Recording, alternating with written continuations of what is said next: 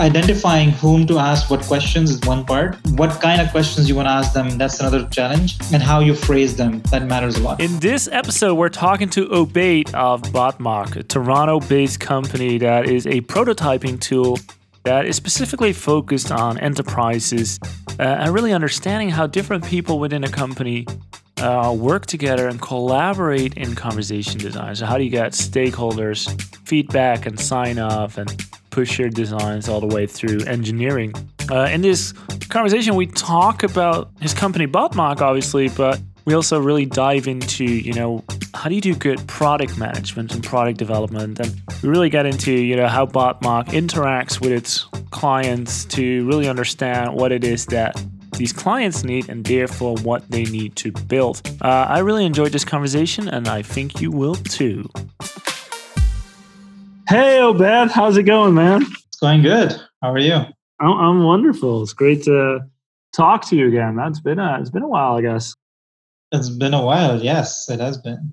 The last time we saw each other was apparently, I think that was at, uh, well, we saw each other at the Rasa conference, the digital one, the virtual one last week, but then the last one before that was, it, that was in September, I guess. Yeah, this, this year has surprisingly flown by and I feel like it's just weird. I've lost track of time. And every time I look at the calendar, I'm like, really? We're halfway through? I feel like this is supposed to be a month long lockdown or something, right? Yeah, but then uh, with with that, are you making your deadlines and, and your roadmaps in that timeline when it rushes by so fast? Are you on track with everything you all set out to do? Some of them, some of them not, but yeah. Because uh, it's it's funny, I guess. Like what I uh, what I like about you know the conversational AI industry, and I ask everybody this: it's it's really how did you how did you end up in this? Because I I don't actually don't know your story of, of are you, you know, a software engineer that became a founder, or you're founder, yeah. or you a product guy? What's the what's the story?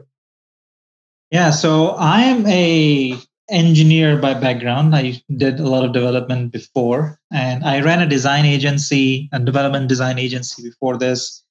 And really, it started off as um, a couple of customers reaching out to us and saying, "Hey, we should look into building Facebook bots." Mm-hmm. um, you know you're building web and mobile apps and other strategies for us can you help us explore that and at that time and this is like 2015 2016 and facebook was really really heavy on this is going to change the way everything works in the web uh, on the world and we started exploring and the roadblock that we kept hitting was that for us to really get a good handle on what a good conversation on facebook messenger would be from a bot's perspective we really were going pen and paper, writing it down, whiteboarding things, and then really just mimicking that in Facebook Messenger.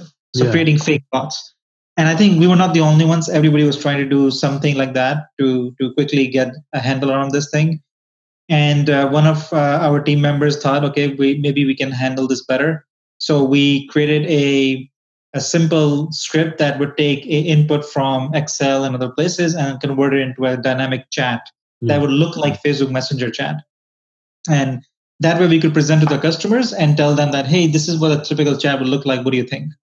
Because the problem with every other way of presenting that conversation flow was that they didn't know what would it look like, what would it feel like. You know, with web and mobile apps, you could make screenshots and make them connected in InVision and other places and, and get yeah. them the feed without having to spend any engineering hours.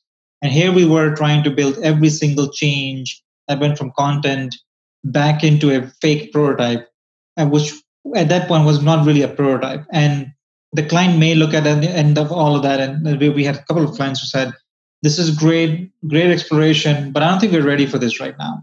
So, how do you charge them? How do you run an agency like that, or how do you actually yeah. think of product like that? So, that's where we started off. We built something internally to scratch, scratch our own itch that became Botmock and it's completely different right now than what it was three years, three and a half years ago now. Mm-hmm. But uh, but yeah, that's that's how we started. And, and does that agency still exist? And, and did you leave it and you're sort of a spin out out of that agency, or, or did you part ways, or is it actually just the same company and now it's focused on this tool? So I parted ways with the agency. I left my co-founder hanging there. Uh, no, he he didn't want to do a product. He wanted to stay in the agency world. I was to be honest, I was getting a little tired of the agency side of things because uh, I've been doing for 10 years or so. And uh, with consulting work and agency work like that, it's um, you really have to bounce from project to project to figure out what the excitement is. And sometimes um, you get to work on very most of the time you get to work on some boring projects because they they kind of work easily for you. Um, and I wanted to try my hands on a product, so I was like, "Hey, I've helped so many other companies launch their SaaS product. Why can't I launch one of mine?" Yeah, because you did. Because yeah, because you did have the product experience working with the clients through the agency, so that wasn't new for you. That. Yeah, so we would think of us as the like a virtual CTO kind of idea, right? So we would start with a company from their idea and get them on an MVP, help them build a team around it, and then we our team will just extract ourselves out of it. Ah. So we'll ah. train them on everything and get them going. Yeah, Uh, that was one part of the model. The other one was we would actually work with traditional enterprise customers and basically augment their team to help them do it faster. So it was a bit of a both.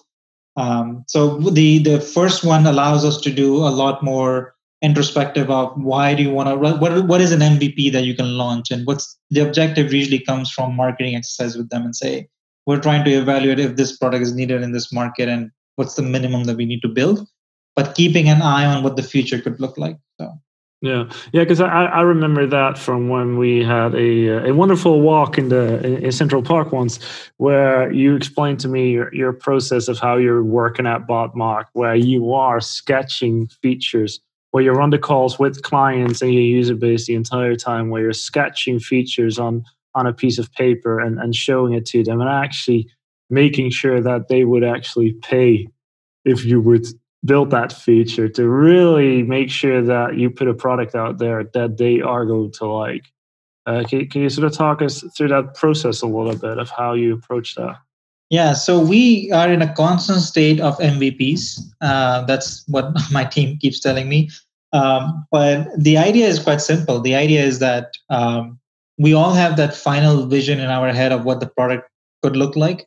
The challenge with this space specifically is that the that that goalpost changes very quickly because we're learning so much our customers are learning so much uh, the industry is changing like all the pieces of a conversational ai solution uh, whether it's from planning discovery design to from content cms's to all the deployment and uh, testing and you know all the phases um, they are learning and they're improving. So one thing that we kept as a critical part of our process is never to think you know to build faster build quickly show it to the customers get their feedback and then keep on iterating on that idea over time. Because over time you will learn so much from that feedback loop that your end goal will look much more polished and the end product comes out to be much more polished as well. Um, and it also allows us to not sort of go back in six months of development and come back and realize that people actually have moved on. Yeah. and whatever whatever they told you is no longer been true in their own world. And that has happened a couple of times in just us building and asking questions where, um, you know, two months of uh, gap between call A and call B can give you two different results from the same customer because they may give you feedback like, oh, we're looking to you, you know, we're looking for a CMS, for example, and then they come back after two months and they're like, oh, you know what? We realized that the CMS that we have already for web and mobile is actually working. Yeah. And there's nothing we need to change there. But what we're really looking for is X now. And now you're like, what? You just changed everything on me. Like whatever I was going to go build for you has changed. So the yeah. constant customer calls also that that's the biggest benefit we get. And and frankly, it, we are tool builders. So at the end of the day, um, we have to make sure that whatever you're building makes our customers' life easier. And the challenge for us is to, we don't have one customer, we have thousands of customers. So how do we make sure that it scales for everybody as well? Yeah, because that was going to be my question. Like, how many people do you talk to before you make a, a decision on a, a on a feature? Because you know, a lot of times, you know, clients don't know what their problem is, right? They they sort of stumble upon something and, and they start thinking about a solution, but you know they might often you know have to take a step back, actually, and look at a bigger picture and, and create a little more like a holistic perspective. Um, so if they tell you what they need, it's often you know not what actually what solves their problem because uh, they don't mm-hmm. understand what the problem is. So what's your number of of customers sort of that you need to talk to before you can actually make a move on something? I'm really curious about that number. Yeah, so there's a couple of things on that, and um, the one of the critical things that we sort of use uh, is the the way you ask that question. So if we ask them, you know, how a very direct question about the feature, we're probably going to get lots of false positives. So if I asked you, you know, as a as a team who's building conversational designs or conversational AI, do you need, you know, uh, a CMS? I'm going to take CMS as an example for this conversation, but like, do you need a CMS? And now what I've done is I've pigeonholed you into a problem, and yeah. it may not be the problem, but now you're thinking about just the CMS part of it.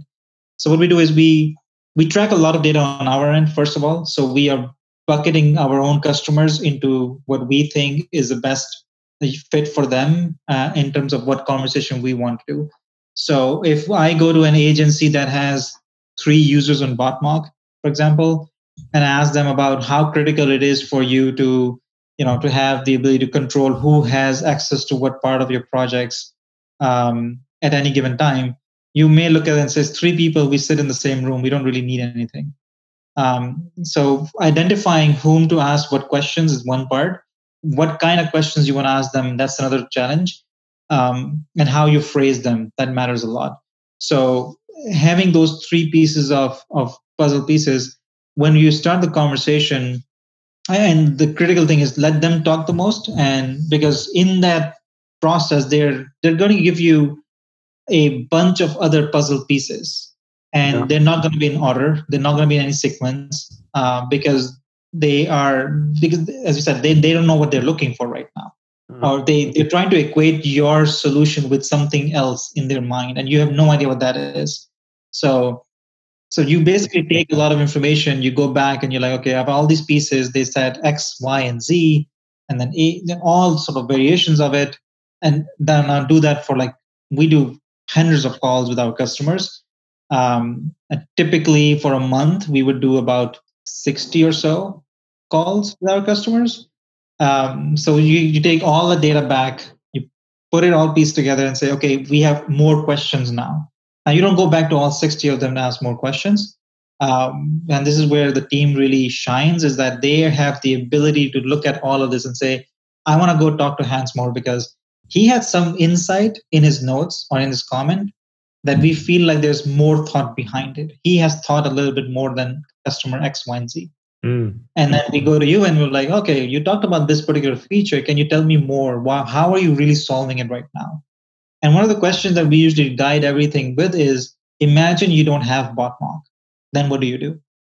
So imagine whatever tool you're using. If you're using Airtable, the question is, why are you using Airtable? And somewhere in that line is you know i'm using it because i have a license available to me so like i mean it's not like i'm using it because i like it i'm using it because just because it was there yeah or you may come back and you're like i use it because i'm such a power user on it like i can do whatever you want me to do on, on airtable so that's why i use it um, I, and these are like the kind of answers you will get back so you have to look at all of them and say uh, which one should i go with because the one who does not really use Airtable as big uh, or uses it because it's the default installed on their machine is not really binded by it. So they're not going to give you more feedback. There's no insight there. Yeah. But the one who's like really, really power user of it, even they will have issues with it because they have now modifying. The, I mean, we had a customer who came to us and they were like, "Oh, I created a custom base in Airtable that talks to your API that does this X magical thing. And we're like, what are you doing here? Like, what are you really solving? Like, why are you doing this? And we had like, I don't know, like five calls that I sat through.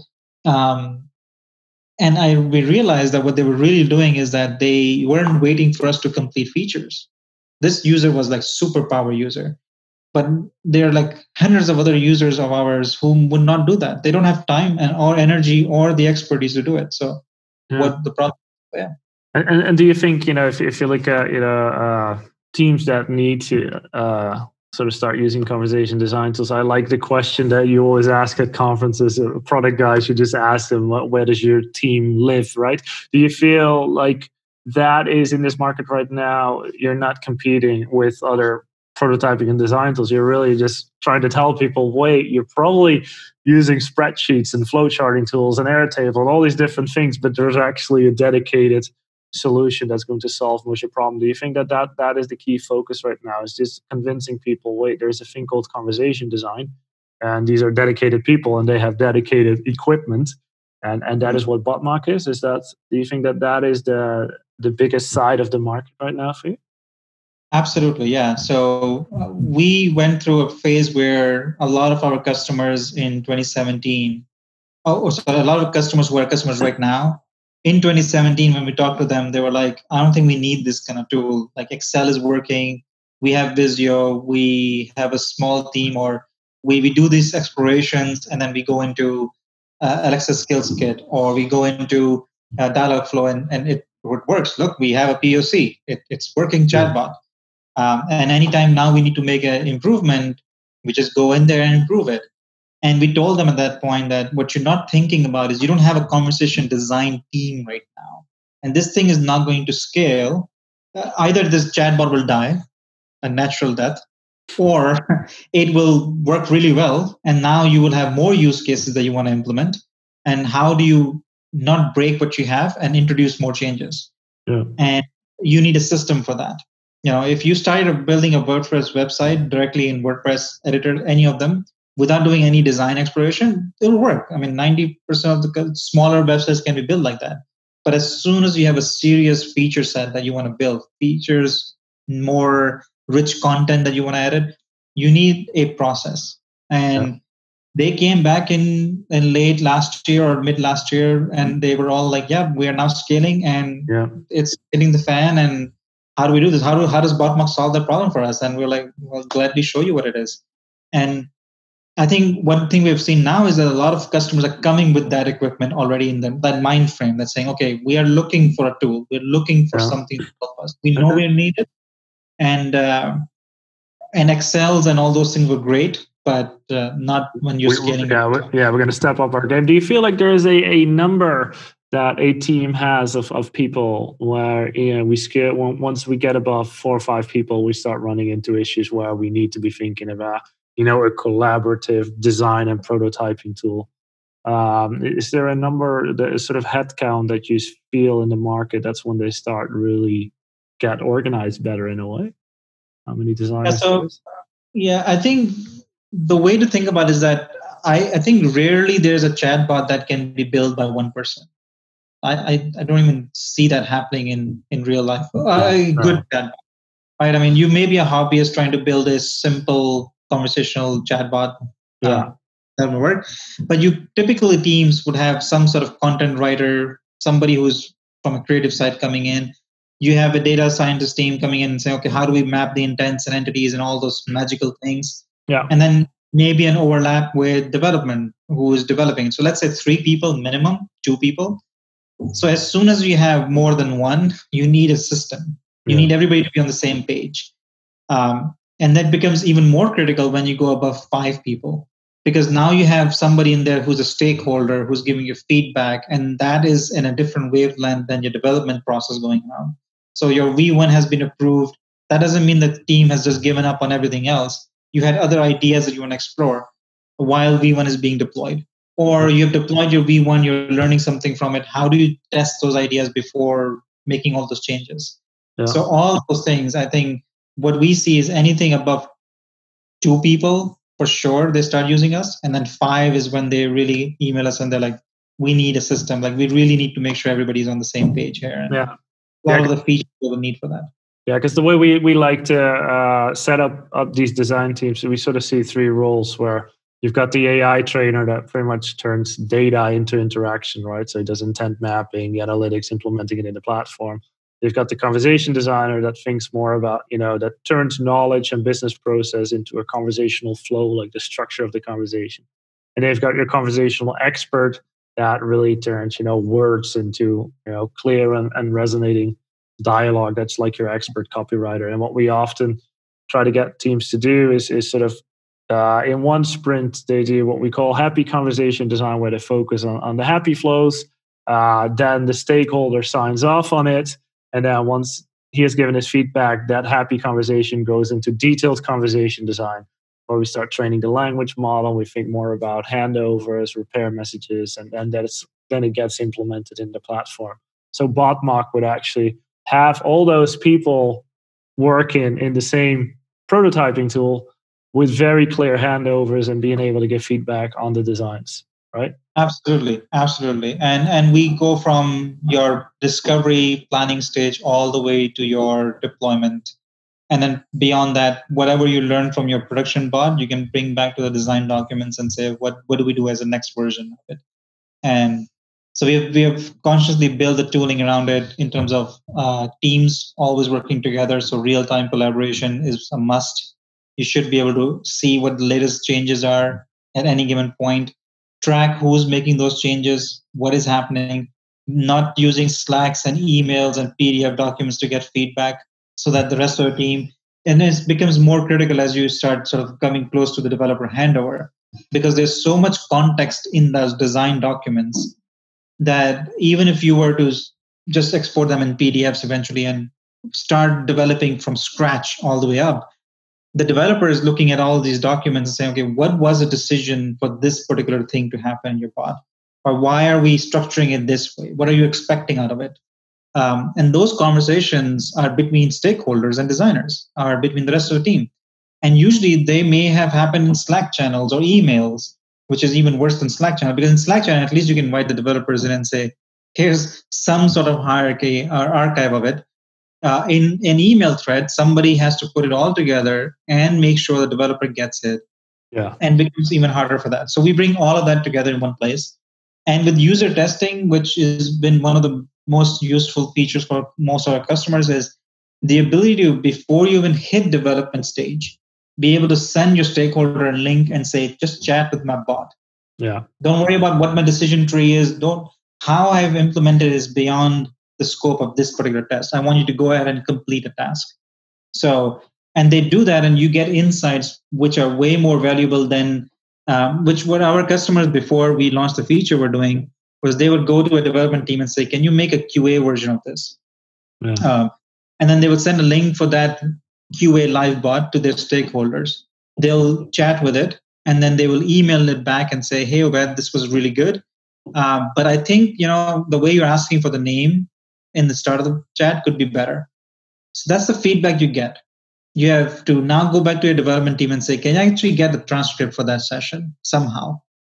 Uh, and if, depending on what you're using, you may or may not actually get that. Yeah.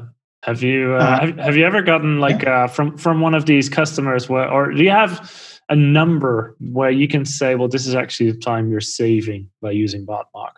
because cause we know it too like just even the handovers and the chaos of giving feedback like it's a pain that's already very inefficient but also building stuff too fast without having it properly validated is you know is very time consuming uh, we we find it very difficult to put a number on sort of you know uh, know the, the time you're saving when you focus more on design itself but uh, do you have a number for when you start doing it in, in BotMock you have a good understanding of that yeah, so I mean, we have some understanding of it. We are in the process of learning more in terms of what exactly are we are we saving. But from what we uh, what our customers have told us is that for their ability to show the first POC to their stakeholders, it has gone down from months to weeks now, right? So they are able to produce something in a couple of days now and say, okay, is this what you had in mind? Is this the kind of conversation you're going to have? And and I'm not talking about just a flow chart kind of thing it's an actual prototype video or some sort of interaction that they can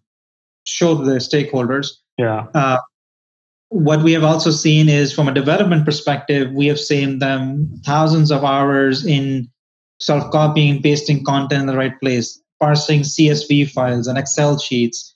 Um, you know, when an intent is given to them or all the utterances in an Excel file, and they're like, okay, how do I import them and how do I manage it and what changes happen with it? So there's like a thousand hours saved there. Um, overall, uh, it speeds things up. And what the most interesting thing we found is that uh, it's not like the, when we speed things up, they already, you know, they were doing four use cases, let's say, for example, in the prototyping discovery stage. Now they're doing 10 or 15 of them because now they can do them yeah. Because it's faster for them to do. right? In the same three month exploration, they're actually doing much deeper exploration than doing a very high level, top of the happy paths only kind of thing. Yeah. Yeah, that make, makes a ton of sense. And and and what I'm in, interesting as you were talking, sort of zooming out here a little bit. Um, you've you've seen the market sort of go from messenger bots, which was like the wild west when you were starting out, right? And it was like everybody's super excited about uh, opening rates, right? Because we were just sort of super mm-hmm. intrusive, and it was like very. Uh, yeah, like the Wild West. It's now maturing, you know, when we sort of start talking more about AI assistance in, in general.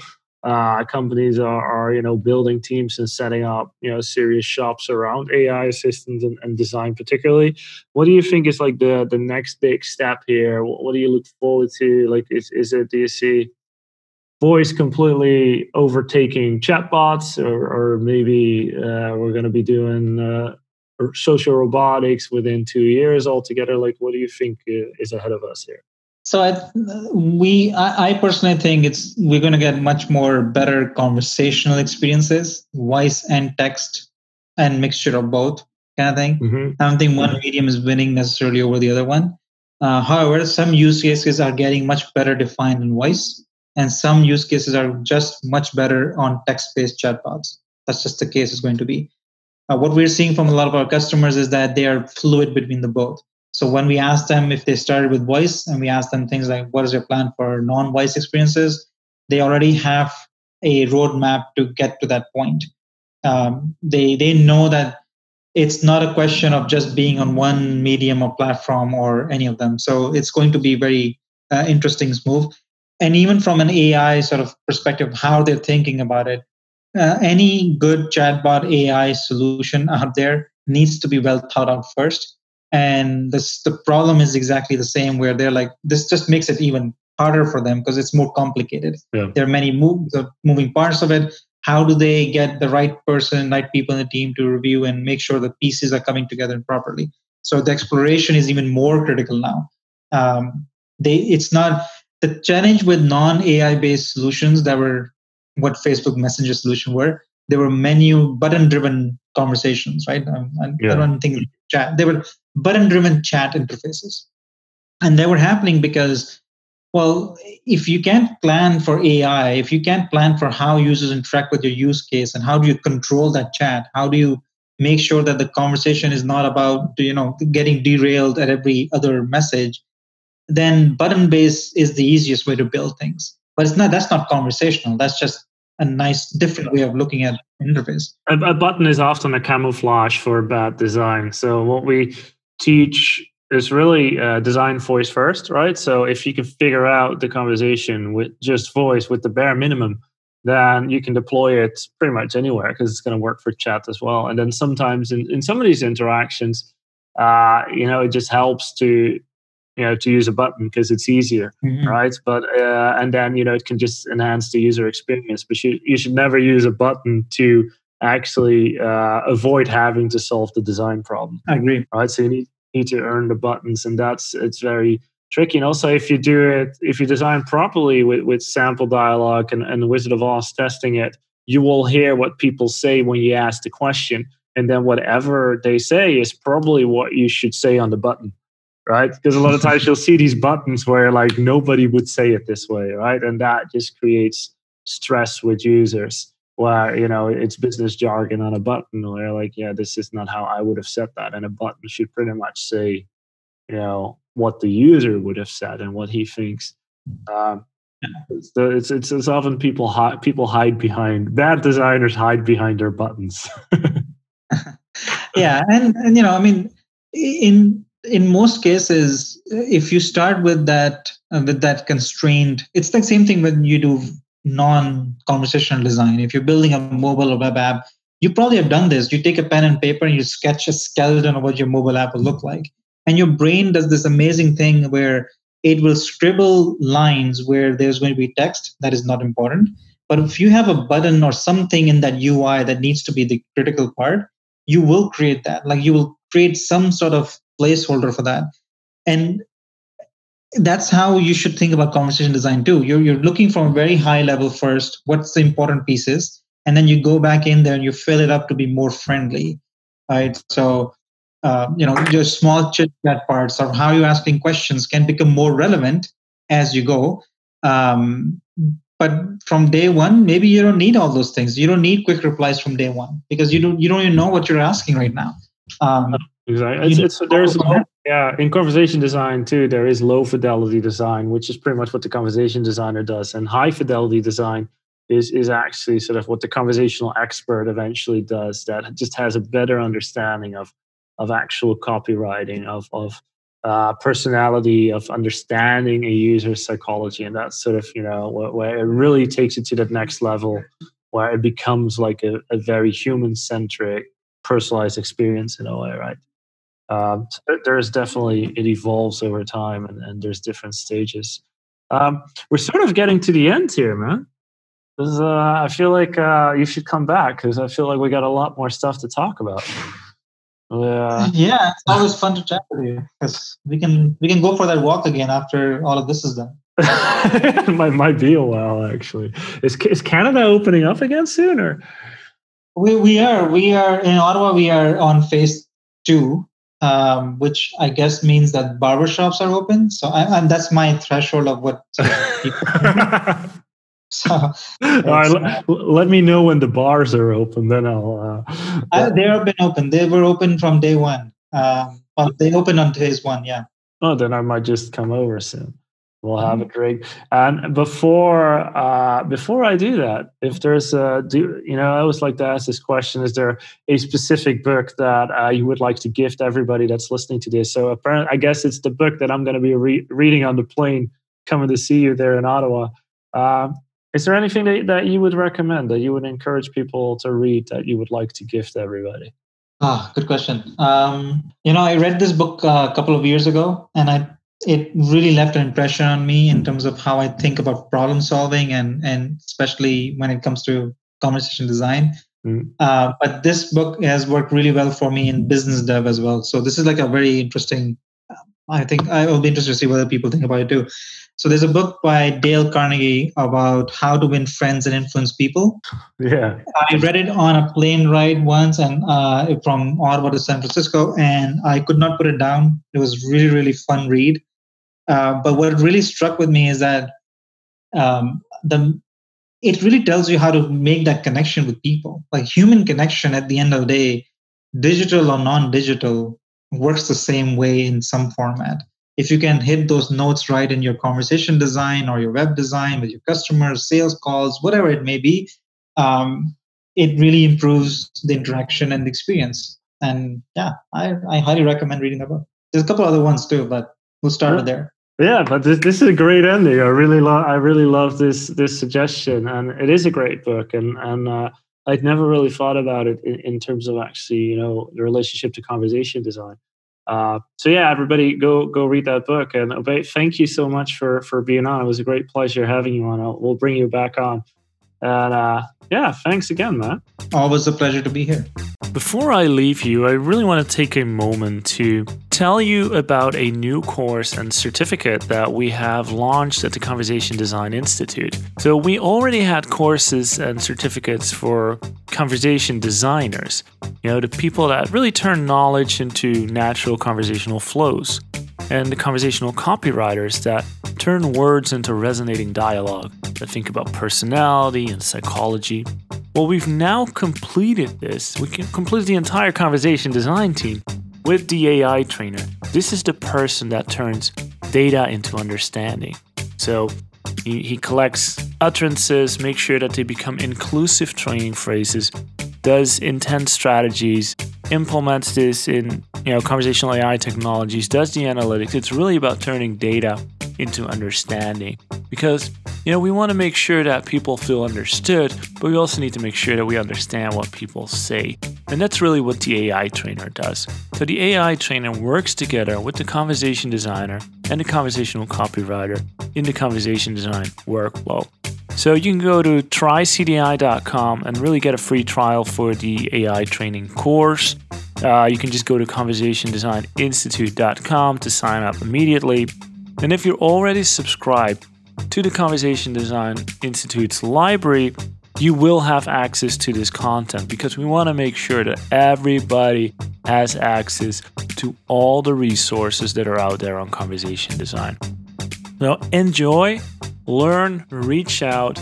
Uh, I just really wanted to tell you about this because you know we put a lot of work into it. We work with the entire community to figure out you know what is relevant for you know what does the AI trainer need to know. Uh, so so it's our most anticipated course so far. So I want to thank everybody in the community that has contributed to it and the team at Conversation Design Institute. They're the best and uh, we're really proud of the product and, and I really think you'll learn a lot and really yeah it will deliver immediate value to your job in conversation design teams. So that's it for me. Thank you so much.